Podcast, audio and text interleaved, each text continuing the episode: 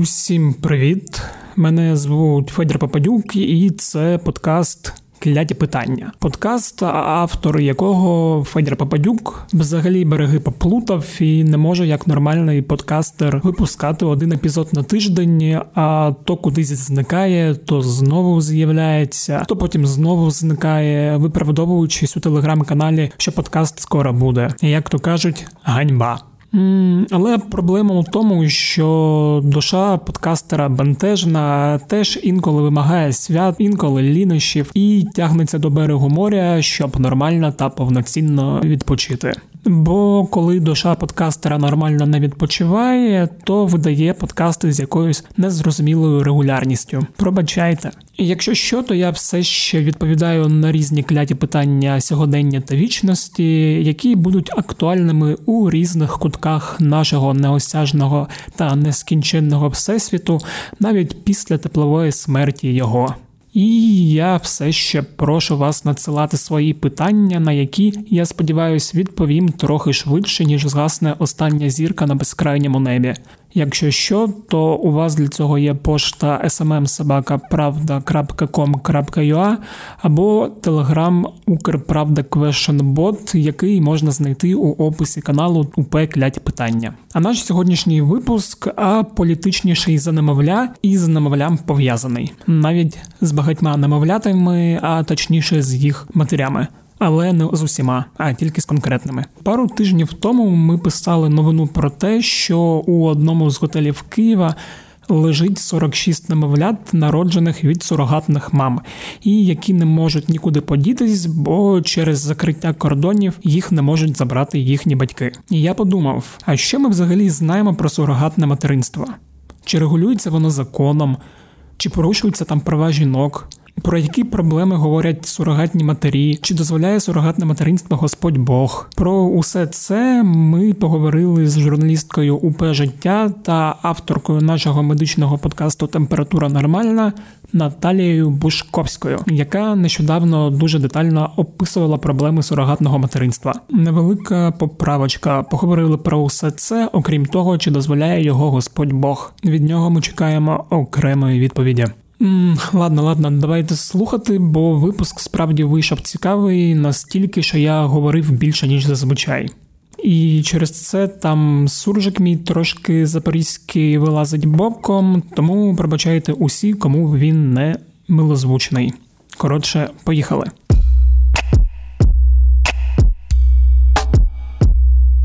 Наталка, привіт. Привіт. Як твої справи? Добре, працюємо, сидимо вже на пом'якшеному карантині. Загалом все добре. До те, до тебе відразу перше питання, коли вийде подкаст Температура нормальна з відпустки з карантину. Ну я взагалі давно вже планую. Можливо, наступного чи через тиждень було б непогано відновити ці подкасти, бо в мене вже назріло три ідеї. Думаю, за вихідні не ще більше. Тому треба розпочинати. Думаю, думаю, це буде певний анонс. Так, а так. сьогодні я хотів з тобою поговорити про тему сурогатного материнства. Мабуть, несподівана тема для подкасту кляті питання після е, череди політичних подкастів, але треба це змінювати і говорити говорити і про різні інші суспільні та важливі теми. І тема сургатного материнства якось так несподівано для мене виникла під час карантину, коли я у. У Фейсбуці у деяких людей бачив пости з відео з клініки лежить багато дітей, немовлят, і які не можуть виїхати через те, що кордони по всьому світові закриті. Так, це була потужна така сцена. Всі бачили ці це відео. Дійсно, вона всіх шокувала, і тому це питання активно обговорюється наразі. Так і я так розумію, що з цим є певні проблеми і в Україні. Правильно? Е, Так, е, ну Україна це така мекка, її ще називають да мекка сурогатного материнства, тому що в нас досить м'яка політика, немає якихось. Е, заборон, наприклад, там заборони, що іноземець може скористатися цією іноземна пара може скористатися цією послугою або заборонена комерційне сурогатне материнство.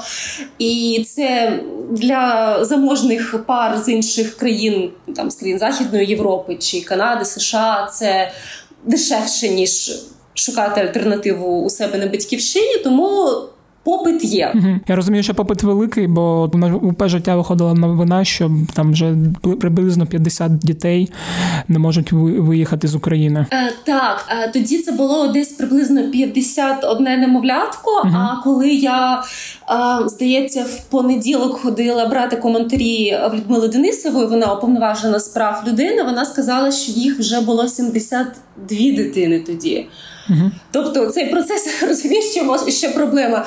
Карантин є, кордони закриті, але процес народження дітей не спинити. І сурогатні, да, сурогатні мами, які вагітні, вони народжують цих дітей, а забрати цих малюків немає кому. Ну вони кажуть, що вони наразі вирішують. процес да, вагітності на паузу теж ніяк не поставиш, так щоб без, без, без шкоди для мам та дітей. Звичайно, тобто, і проблема в тому, що вона розповідала, що там є найстарша дитина, це тримісячне немовля з Китаю. Він народився, закрили Китай, угу. відкрили Китай, закрили Україну. І батьки три місяці вже не можуть забрати дитину. Е, сподіваюсь, що ситуація не дійде до того, що він в школу піде в Україні, поки все це не закінчиться. Сподіваюсь, що ні. бо... Давай почнемо з самого ну, простого питання і е, такого очевидного, так, так. але ну, питання, яке треба проговорити, що взагалі таке сурогатне материнство і яким воно буває. Бо я вперше дізнався про сурогатне материнство, мабуть, коли дивився серіал Друзі, і коли Фібі е, була сурогатною матір'ю для свого брата і народила двійню. Це в друзях був е, варіант альтруїстичного сурогатного материнства. Ми про нього ще поговоримо. Ну, взагалі, насправді, ну сурогатне материнство це скажімо так, процес, коли жінка виношує дитину для іншої пари. Взагалі бувають е, два види сурогатного материнства: це традиційне, коли жінка, яка виношує дитину, вона є і генетичною матір'ю цій, цій дитині. Тобто вона надає не лише свою матку, але й свою яйцеклітину. І є гестаційне, це те, що зараз практикують в сучасному світі. Це коли е, і яйцеклітина належить іншій жінці, сперматозоїд належить е, певному чоловікові, але ембріони виношує жінка, яка на це здатна. Ембріон виношує. Да, жінка, яка це може.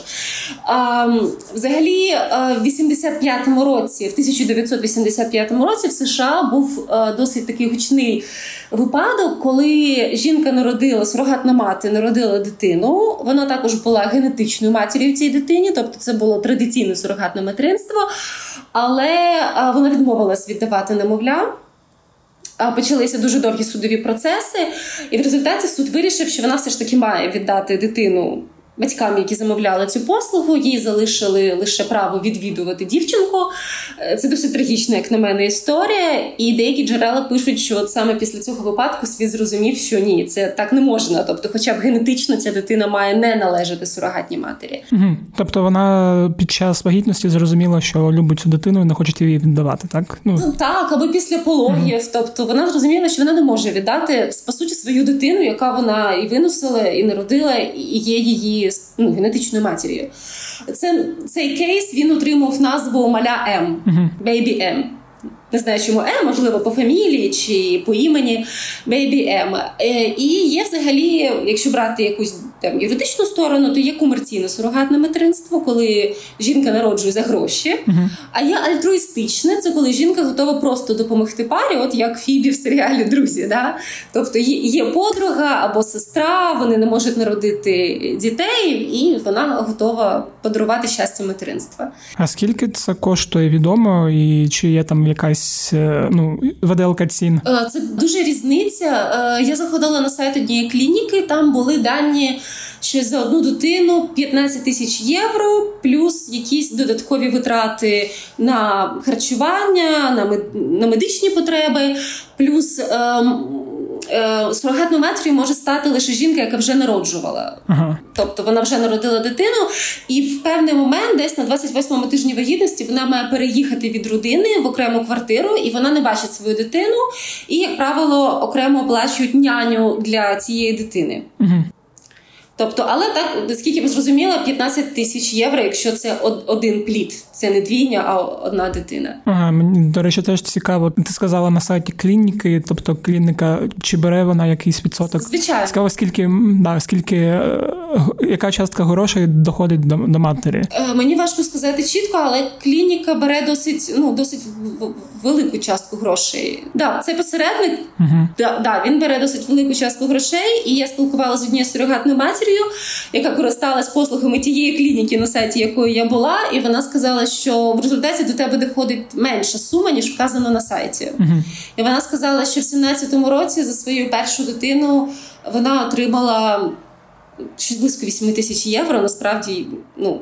Як на мене, це звучить досить. Ну, як на мене, це мізерні кошти за такі зусилля. Ну, от я теж хотів от про це запитати, як тобі здається, бо мені теж здається, що коли ти по суті робиш таку важливу операцію, тобто виносиш дитину, це повинно якось дуже багато коштувати і. Ну, Да, мені теж так здається, але я думаю, ринок формується якось по-іншому. Mm-hmm. Тобто пропонується якась ціна, знаходяться люди, які на неї погоджуються, і якось воно так і у стакані. Да, я теж поки читав і ну дум про це думав, чи буде колись девальвація е, ну, певна на цьому ринку, коли ціна опуститься, і чи добре це буде, чи погано. Е, важ, важко це таке вже питання футуристичної етики. Важко передбачити так, так. Ну скоріше, якщо брати вже футуризм, то скоріше за все е, набагато вигідніше буде перейти до якихось штучних маток, uh-huh. відмовитись від люд. Ну насправді вже є випадки, коли в штучній матці виростили ягня до якогось терміну досить великого вагітності.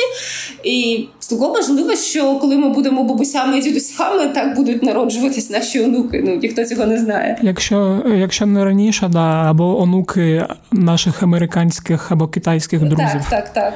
так. Да, ну це це теж здається така зрозуміла штука, яка вона значить звучить як футуризм, але з іншого боку, ти розумієш, що рано чи пізно людство до цього дійде. Так. Ти починала казати про те, що в Україні дуже такі легкі умови для сурогатного материнства, і тому багато іноземців так. звертаються до сурогатних матерей та клінік з наших з нашої країни. А ну як взагалі ця ситуація в світі? Тобто, які є там норми у інших країнах, і наскільки взагалі це питання врегульоване за там останні роки? Взагалі дуже різ дуже різниця законодавства різних країн.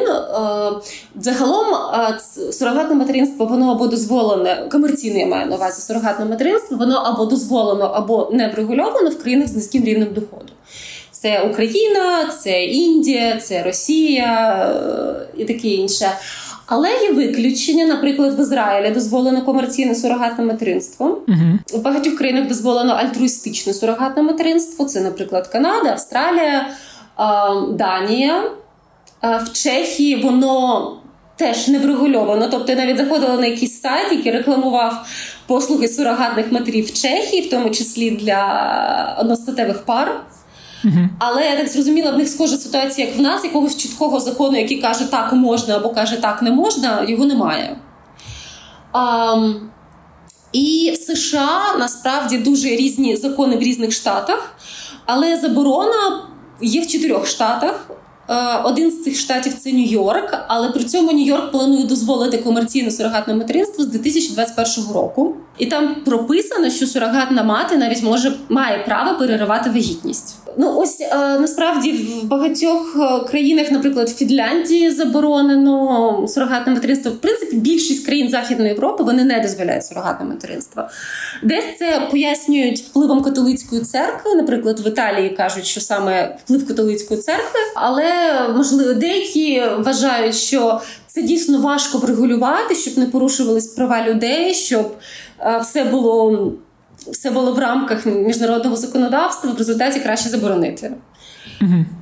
Тобто я навіть хотіла взяти якийсь коментар в ООН, що вони думають щодо взагалі сурогатного материнства. Я зверталась до прес-служби, але мені сказали, що вони не мають офіційної позиції, вони не коментують цю тему. Добре, а тоді яка ситуація в Україні? В Україні ситуація така: в нас немає закону. Угу. В нас все регулюється відповідно до наказу МОЗ, до наказу Міністерства охорони здоров'я.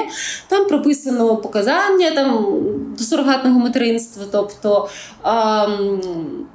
як проходить процедура сурогатного материнства, як це необхідно. Тобто там є багато медичних таких нюансів, проте немає, наприклад, чітких прав. Ам, чи може сурогатна мати перервати вагітність, наприклад? Чи може вона навпаки відмовитись від аборту, якщо дитина має якісь вади розвитку?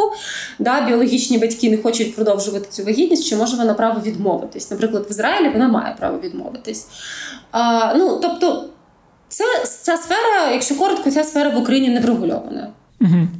Але ну, просто є постанова і все, так? Так, так.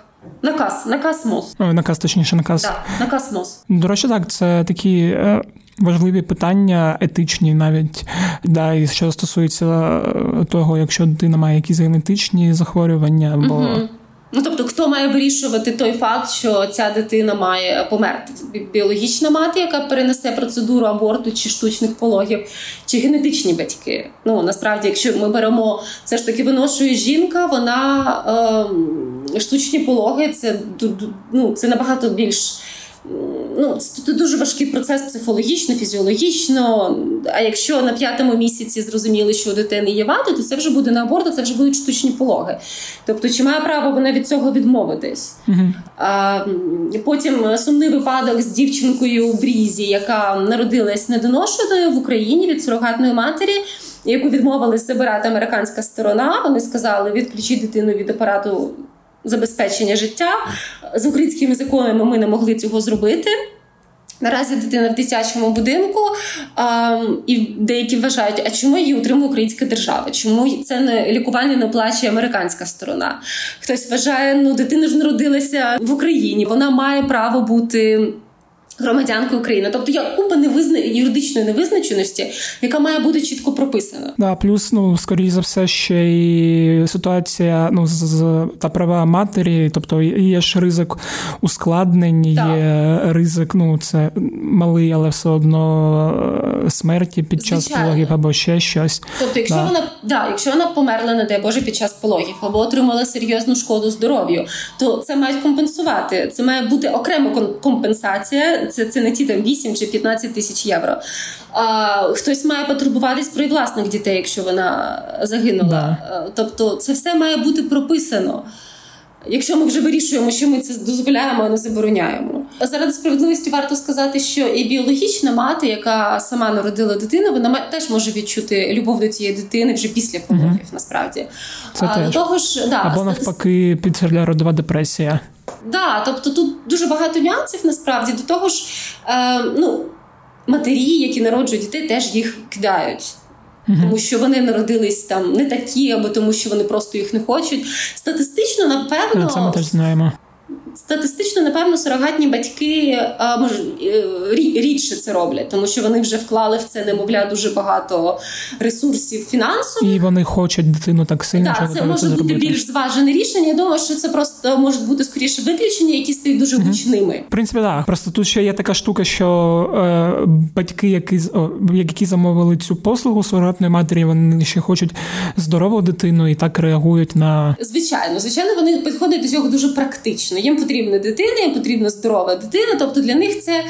Е, Е, Так, це така певна угода. І ось це теж проблема. Я спілкувалася з психологом, яка багато працює із вагітними, і з безплідними парами, і з парами, які вибрали процедуру сурогатного материнства. І ось е, це дуже погано, коли сурогатна мат та біологічні батьки дитини майже не спілкуються. В ідеалі вони мають спілкуватися. Вони мають е, разом ходити на курси підготовки до пологів. Ну тобто, одна вчиться бути мамою, інша вчиться. Е, готуються до пологів. Uh-huh. Потім непогано, якщо вони продовжують спілкування і після пологів. Адже е, після народження дитини ну, мати не стає невагітною. От, да, Вона стає невагітною фізіологічно, але психологічно потрібно адаптуватися. Uh-huh. І сурогатна мама, з якою я спілкувалася, вона каже, що. Е, вона спілкується дуже активно з батьками дитини, яку вона виносила. Е, вона радить навіть як вона досвідчена жінка, вже вона радить, як краще доглядати, як реагувати на якісь е, моменти. І це для неї найкраща психологічна підтримка. Тобто вона не хоче мати цю дитину, да? вона не хоче її вирощувати, але вона хоче знати, що з нею. І Тому що зв'язок, який сформувався за 9 місяців, він він теж важливий. Ми теж не можемо від нього відмовитись. Ну до речі, так плюс гормональні зміни. Я так розумію, Звичайно. теж у тілі матері Ми не можемо... прив'язаність вона виникає. Да. Виникає генетична своя дитина, генетично чужа дитина. Гормональна програма вона нікуди не дівається, і вона продовжує спілкуватися з цією родиною, і це каже: ну це дійсно для неї дуже сильний ресурс. І в ідеалі воно так і має бути. Тобто ця сфера повинна стати людяною якщо ми вирішуємо її залишити в Україні. Але тоді вона має перестати бути такою фабрикою, вибачте за це слово, да, конвейером. Угу. Тобто ми маємо якось це врегулювати, збалансувати. Коли ти писала статтю, там в тебе є цілий розділ, який присвячений ну там сургатне материнства та права жінок. Так, Я так. так розумію, що можна там сказати, що в певних умовах е, в Україні права жінок порушуються. В чому це виникає? Ну знову таки виникає, тому що немає чітко прописаних прав, тому вони mm-hmm. легко порушити, тому що ніхто не розуміє, а що означає права сурогатної матері. Тобто е, сурогатна мама в Україні вона часто може жити і часто. Ну так часто трапляється, вона живе в поганих умовах. Тобто, це по суті такий ну, це, звичайно, один випадок. Я не буду казати за всі клініки, можливо, десь це краще, десь це гірше. Але той випадок, який мені розповіла героїня тексту, на 28-му тижні вагітності жінка переїздить в орендовану клініку і трикімнатну квартиру і живе з шістьма іншими сурогатними матерями. Це така собі общага. І мені здається, це не є. Ну, це не є етичним. А, Їм дають тисячу гривень на тиждень. Ну, принаймні, це було там, пару років тому. Тисячу гривень на тиждень на харчування. Мені здається, це це мало для вагітної жінки, особливо часто сурогатні матері виношують двійню. Mm-hmm. Це мало. Плюс вона не має права бачити власну дитину два місяці. Це ну, це, це теж не зовсім етичне ставлення до ні до жінки, ні до її власних дітей. Зробіть такі умови, щоб жінка могла жити в квартирі в нормальних умовах з власною дитиною. Тобто, ну, це це моя така думка, що було б непогано це теж врегулювати. А, Деякі це це більше чутки, тому не знаю, чи чи можна цьому вірити. Звичайно, що а, батьки можуть дуже жорстко контролювати стиль життя матері, коли вона виходить, що вона їсть, коли вона їсть. В Ізраїлі, наприклад, це прописано, що біологічні батьки не мають права контролювати е, сурогатну матір. Це це в них прям прописано. І я теж з цим згодна. Звичайно, ми, вона має там. Ми маємо стежити, щоб е, не вживати, щоб жінка не вживала алкоголь або наркотичні речовини, це зрозуміло. Але настільки контролювати стиль життя ну це порушення прав людини. І в Україні це не врегульовано. До речі, цікаво. Ну я я розумію з одного боку мотивацію батьків, які хочуть контролювати. Типу вони хочуть, щоб там вона їла uh-huh. щось здорове, там uh-huh. не пила алкоголь, так не палила жодних наркотиків, жодного фастфуду, але з іншого боку, так. Так, але кажу, це це чутки. Я не можу сказати, ага. чи це дійсно так. Це це те, що я чула, але я не змогла знайти підтвердження, тому в тексті не включала. Але суто для дискусії порозмірковувати, що таке може бути. Питання сургатного матеріалу материнства, мені здається, таке чутливе, і у нього мають бути як е, е, ті, хто за сторонники, так і ті, хто проти. І яка мотивація у тих, хто проти? Я так розумію, ну, від починаючи там від релігійної, що ти казала, що в деяких штатах це заборонено, а точніше, в деяких країнах це Країна, заборонено, тому що там це є вплив церкви, і там це ну, протиречить там писа, священному писанню.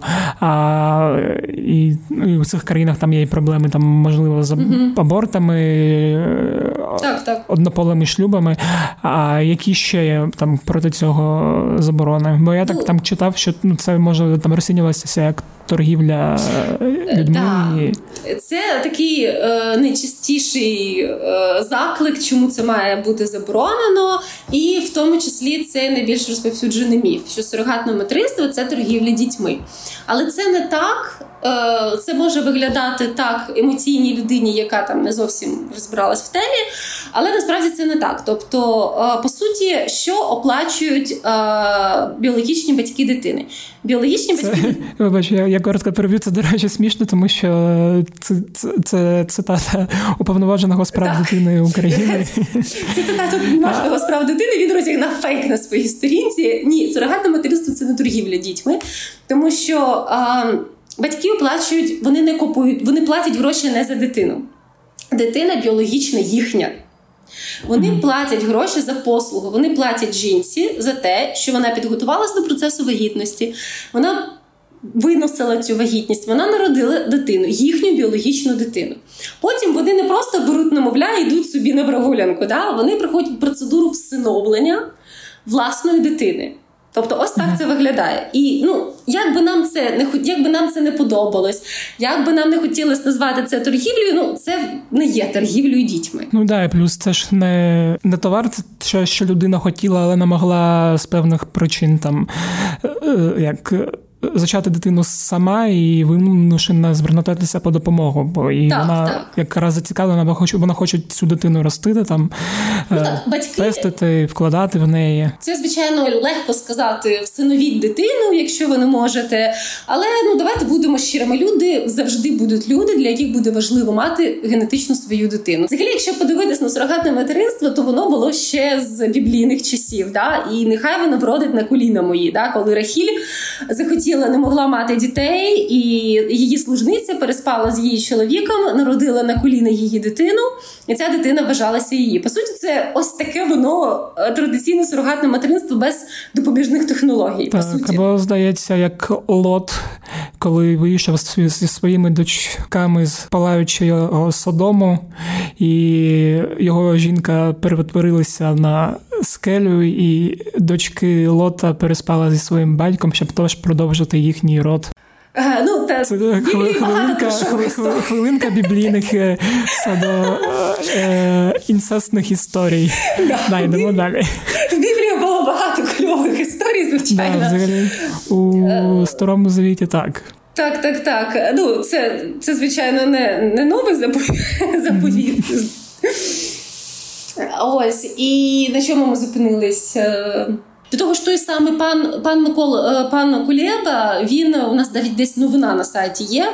Він казав, що в Україні лише 8% е, дійсно сиріт, які втратили своїх батьків. Угу. Дуже багато це так, багато дітей, які знаходяться в дитячих будинках, вони насправді не є юридично ну, сиротами. І mm-hmm. я спілкувалася з однією знайомою, яка вона всиновила двох хлопчиків. В них все чудово, в них чудова родина, вони щасливі. Але вона казала, що були випадки, коли ти не можеш всиновити дитину, ти можеш стати її опікуном. Але mm-hmm. потім, там років через п'ять, до тебе прийде мати цієї дитини і забере цю дитину. Тому що вона влаштувала своє життя, там кинула пити, знайшла роботу, і вона має право на цих дітей.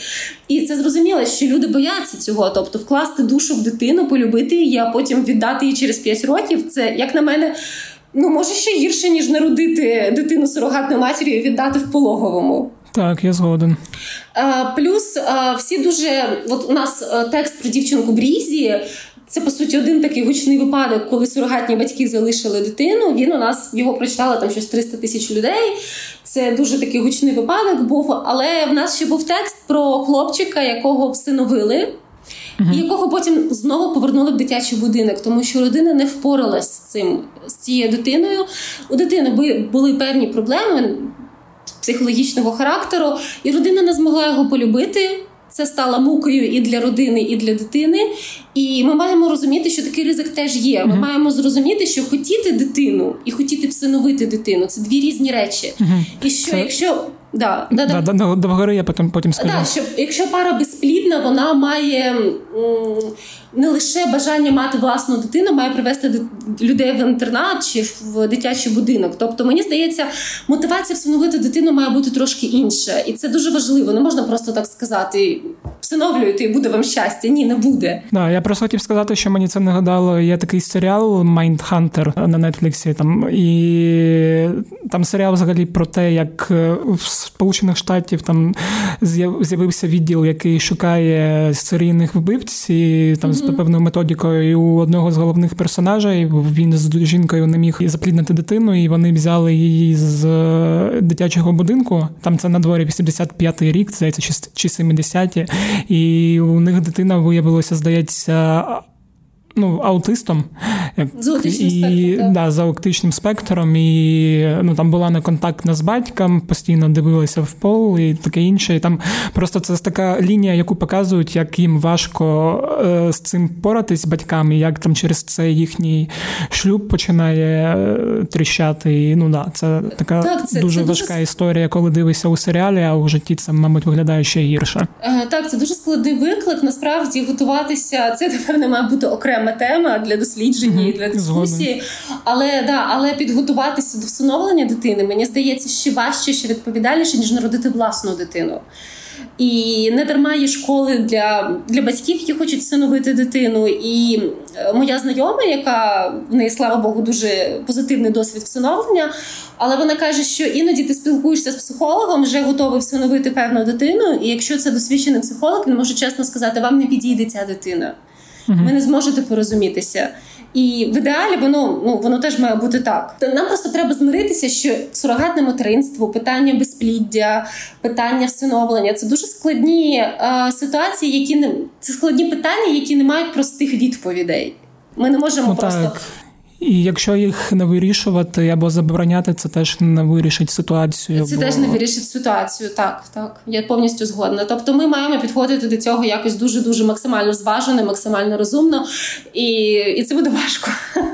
Що потрібно вирішити у цьому питанні, що в Україні або там в світовому доступі? Тобто, які є там проблеми юридичні, які там треба врегулювати? А, Ну, по перше, чітко прописати права всіх учасників процесу, та на що має право сурогатна матір, які права дитини, які права батьків.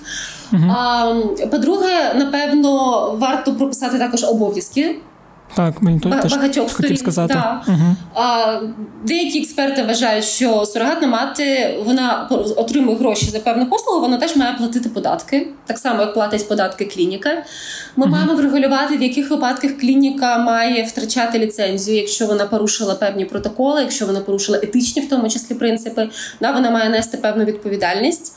А хто буде контролювати це? Тобто, які е, це буде робити Міністерство охорони здоров'я, чи можливо це буде якесь окремий окреме відомство, яке буде контролювати і перевіряти всі, всі ці клініки. А потім, напевно, нам треба зрозуміти.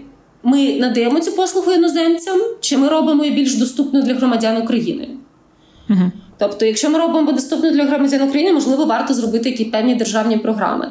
Е, до того ж, ну моя думка, якщо це зробити доступнішим для українців, то легше буде виконати ось цю людяність, про яку я говорила. Тобто батькам легше спілкуватися з сурогатною матір'ю, легше якось цей процес зробити не таким, що я прилечу з Нью-Йорка через 9 місяців і заберу дитину. Да?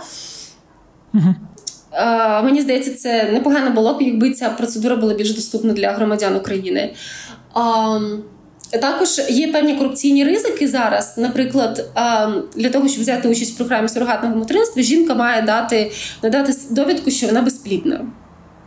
І е, деякі вважають, що сурогатне материнство це метод лікування безпліддя. Але е, ось репродуктолог, як уж гінеколог Сергій Бекшеєв, вважає, що так не має бути. Це не метод лікування безпліддя.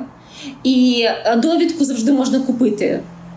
І вже були випадки, коли насправді жінка, яка нібито да, в лапках була безплідна, насправді просто не хотіла виношувати дітей і підробила цю довідку, да, е, занесли куди треба хабаря. Ага.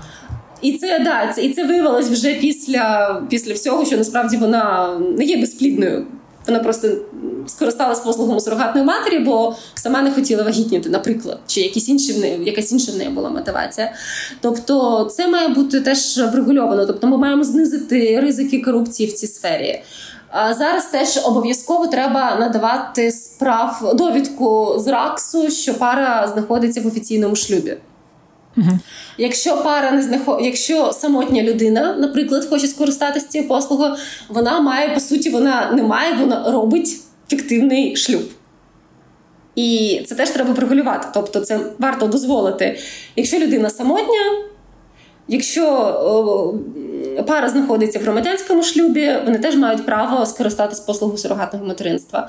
А, У мене я особисто знаю людину, яка це просто серіальна історія, тому що її чоловік, ем, на жаль, помер. Вони до цього довго намагалися зачати дитину, залишилась mm-hmm. його заморожена сперма. Вона скористалась послугами сурогатної матері, і для цього для цього треба було спричати фіктивний шлюб. Ну, це нонсенс, мені здається, все ж таки. Як показує ця ситуація, люди йдуть на досить на будь-які речі, якщо вони хочуть мати генетично свою дитину. Там, де можна знизити корупційні ризики, їх варто знижувати. Угу, Да, це цікаво, до речі. Так а чи ну м- можуть навпаки заборонити в Україні сурогатне материнство? І чи буде це порушенням прав? Людей я думаю, що цілком можуть. Я вже десь бачила петицію про це. Ну, такі петиції абсурдні завжди є, мені здається. від... Після того, як 5G е, заборонять, то може і цю. 5G, вакцини та гомосексуальність. Просто мені здається, що завжди є такі петиції, коли хтось хоче там. Ну, це в мені такий лібертаріанець трошки говорить. До речі, я знайшла цю петицію. Вона зареєстрована 18 травня. Автор, до речі, е, Сергій Гула, це також відомий антивакцинатор. Ну, ну от, да. Да, да, да. Він, У нього дуже багато відео, де він страшенно бреше та маніпулює про. Про вакцини, про шкоду вакцин. Е, до речі, петицію вже підписало 2163 людини. Mm-hmm. Так що, ну, теоретично. Ну, Ми тепер звичайно... знаємо всіх цих людей. Так. Звичайно, теоретично це можуть заборонити. Чому б ні? Мені чомусь здається, так якось мені інтуїція підказує, що все ж таки не заборонять, але так, теоретично це можуть зробити. На мою думку, це таке складне етичне питання. Я не знаю, чи тут може бути якась там експертність, але на мою да, на мою думку, це теж може бути е, порушенням прав, тому що якщо е, я піднімала цю тему в своїй статті. Uh-huh. І, до речі, з, з, з, з лібертаріанської точки зору заборона не захищає від експлуатації. Да? Тобто ми розуміємо, що сурогатне материнство може бути як інструмент експлуатації жінок, інструмент експлуатації її репродуктивних органів. Але uh-huh. якщо ми її заборонимо, добре, окей, жінка не зможе бути сурогатною матір'ю, вона не зможе так заробити гроші, але вона ну, злидні ці, в яких вона наразі живе, наприклад. Візьмемо жінку, яка на це йде лише через гроші, тому що вона хоче там квартиру е, отримати нарешті. Ну це нікуди не подінеться. А а я вірю, що порожнє місце воно завжди чимось заповнюється. Ні, так я в цьому сенсі з тобою згоден, що ну заборона жодного разу не призводила до чогось. Е, sorry, що я вже там якийсь раз кажу про наркотики, але те, що вони там заборонені, що стільки років і що за це саджають, це жодного чином не зміншує не зменшує кількість наркоманів, там не зменшує наркотрафік і Зрозуміло, що питання потрібно вирішувати якось по-іншому. Ну і будь-які заборона проституції, заборона азартних ігор, все просто йде в якісь підпілля, і там, коли були заборонені аборти, всі, хто хотів, робили аборти там за допомогою теплої ванни та е, спиці для. Ну, вішалки. Там з проституцією каже, там складніша ситуація. Тут треба е, більше зануритись в цю тему. Але чула таку, е, брала участь, назвемо це дискусією в одній фем-спільноті щодо сурогатного материнства, mm-hmm. і мені сказали таку фразу, що в багатьох типу країнах сурогатне материнство дозволено, і світ не рухнув. Але кожні країни по-своєму реагують на певну заборону. Тобто, да, якщо ми візьмемо Польщу, де заборонені аборти, то я впевнена, що відсоток кримінальних абортів, да, оцих страшних, які ми можемо mm-hmm. в фільмах побачити, я впевнена, що він там мізерний. Тобто, жінка або все ж таки йде до якогось кваліфікованого лікаря, який на свій страх і ризик це робить, або їде в Україну робити цей аборт. Mm-hmm. Да?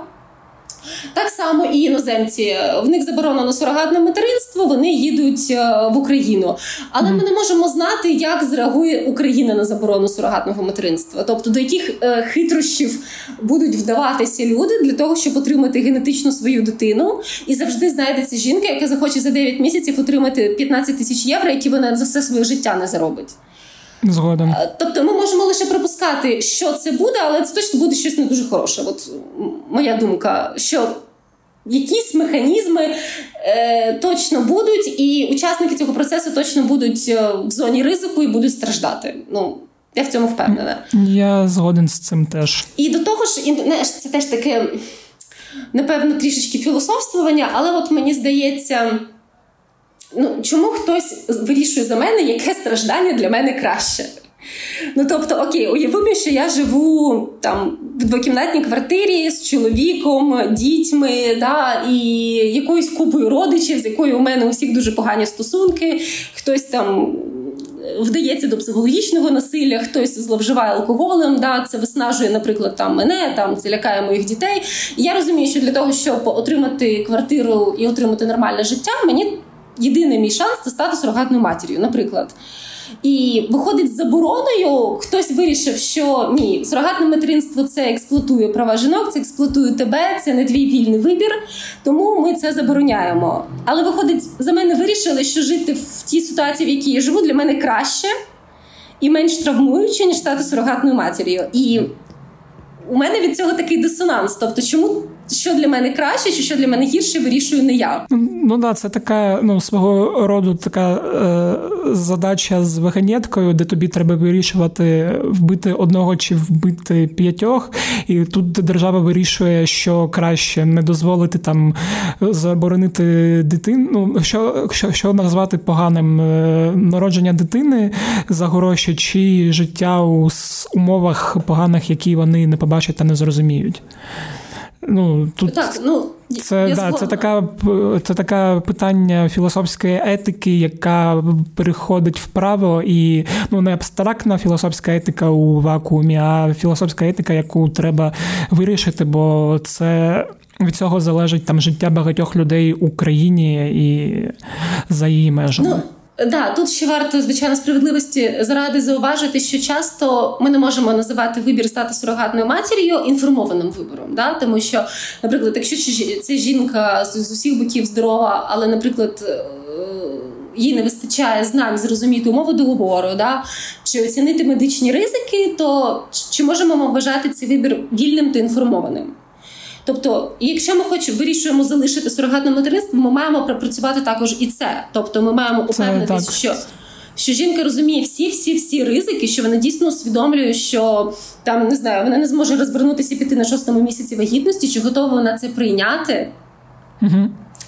І і, і, і, і це мені здається, теж один має бути з обов'язкових критеріїв дозволу в Україні е, сурогатного материнства. Тобто, ми маємо упевнити, що це дійсно вибір, який вона робить відповідально та зважено, і вона оцінює всі ризики. Дуже цікава, до речі, розмова. Мені дуже сподобалось про це. Мені і теж дуже цікава, цікаво, ну, дуже дякую. цікава тема і дуже цікава розмова. Е, дякую. Бо на фоні взагалі всієї політики, яка була останнім часом, та просто порожніх слотів, де коли епізодів не виходило, це так мені було дуже цікаво. Дякую, Федя, за що я, я навіть я, я навіть говорив більше, ніж і питав більше, ніж зазвичай. Все тоді е, сподіваюся, що дуже скоро ми почуємо тебе вже в подкасті Температура нормальна. Я теж сподіваюся.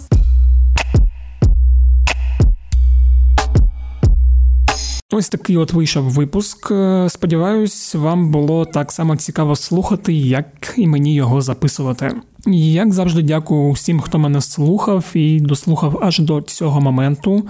Е, буду вдячний ще більше, якщо ви поставите якусь гарну оціночку у Apple Podcast чи напишете якийсь приємний відгук. А якщо у вас не Apple Podcast, то просто поділитесь цим епізодом зі вашими друзями. Можете їм таке казати. Типу, там коротше подкаст є кляті питання, де Федя вообще ведущий такий коротше, ти мусиш послухати. Бо чим більше вас тим краще в мене настрій.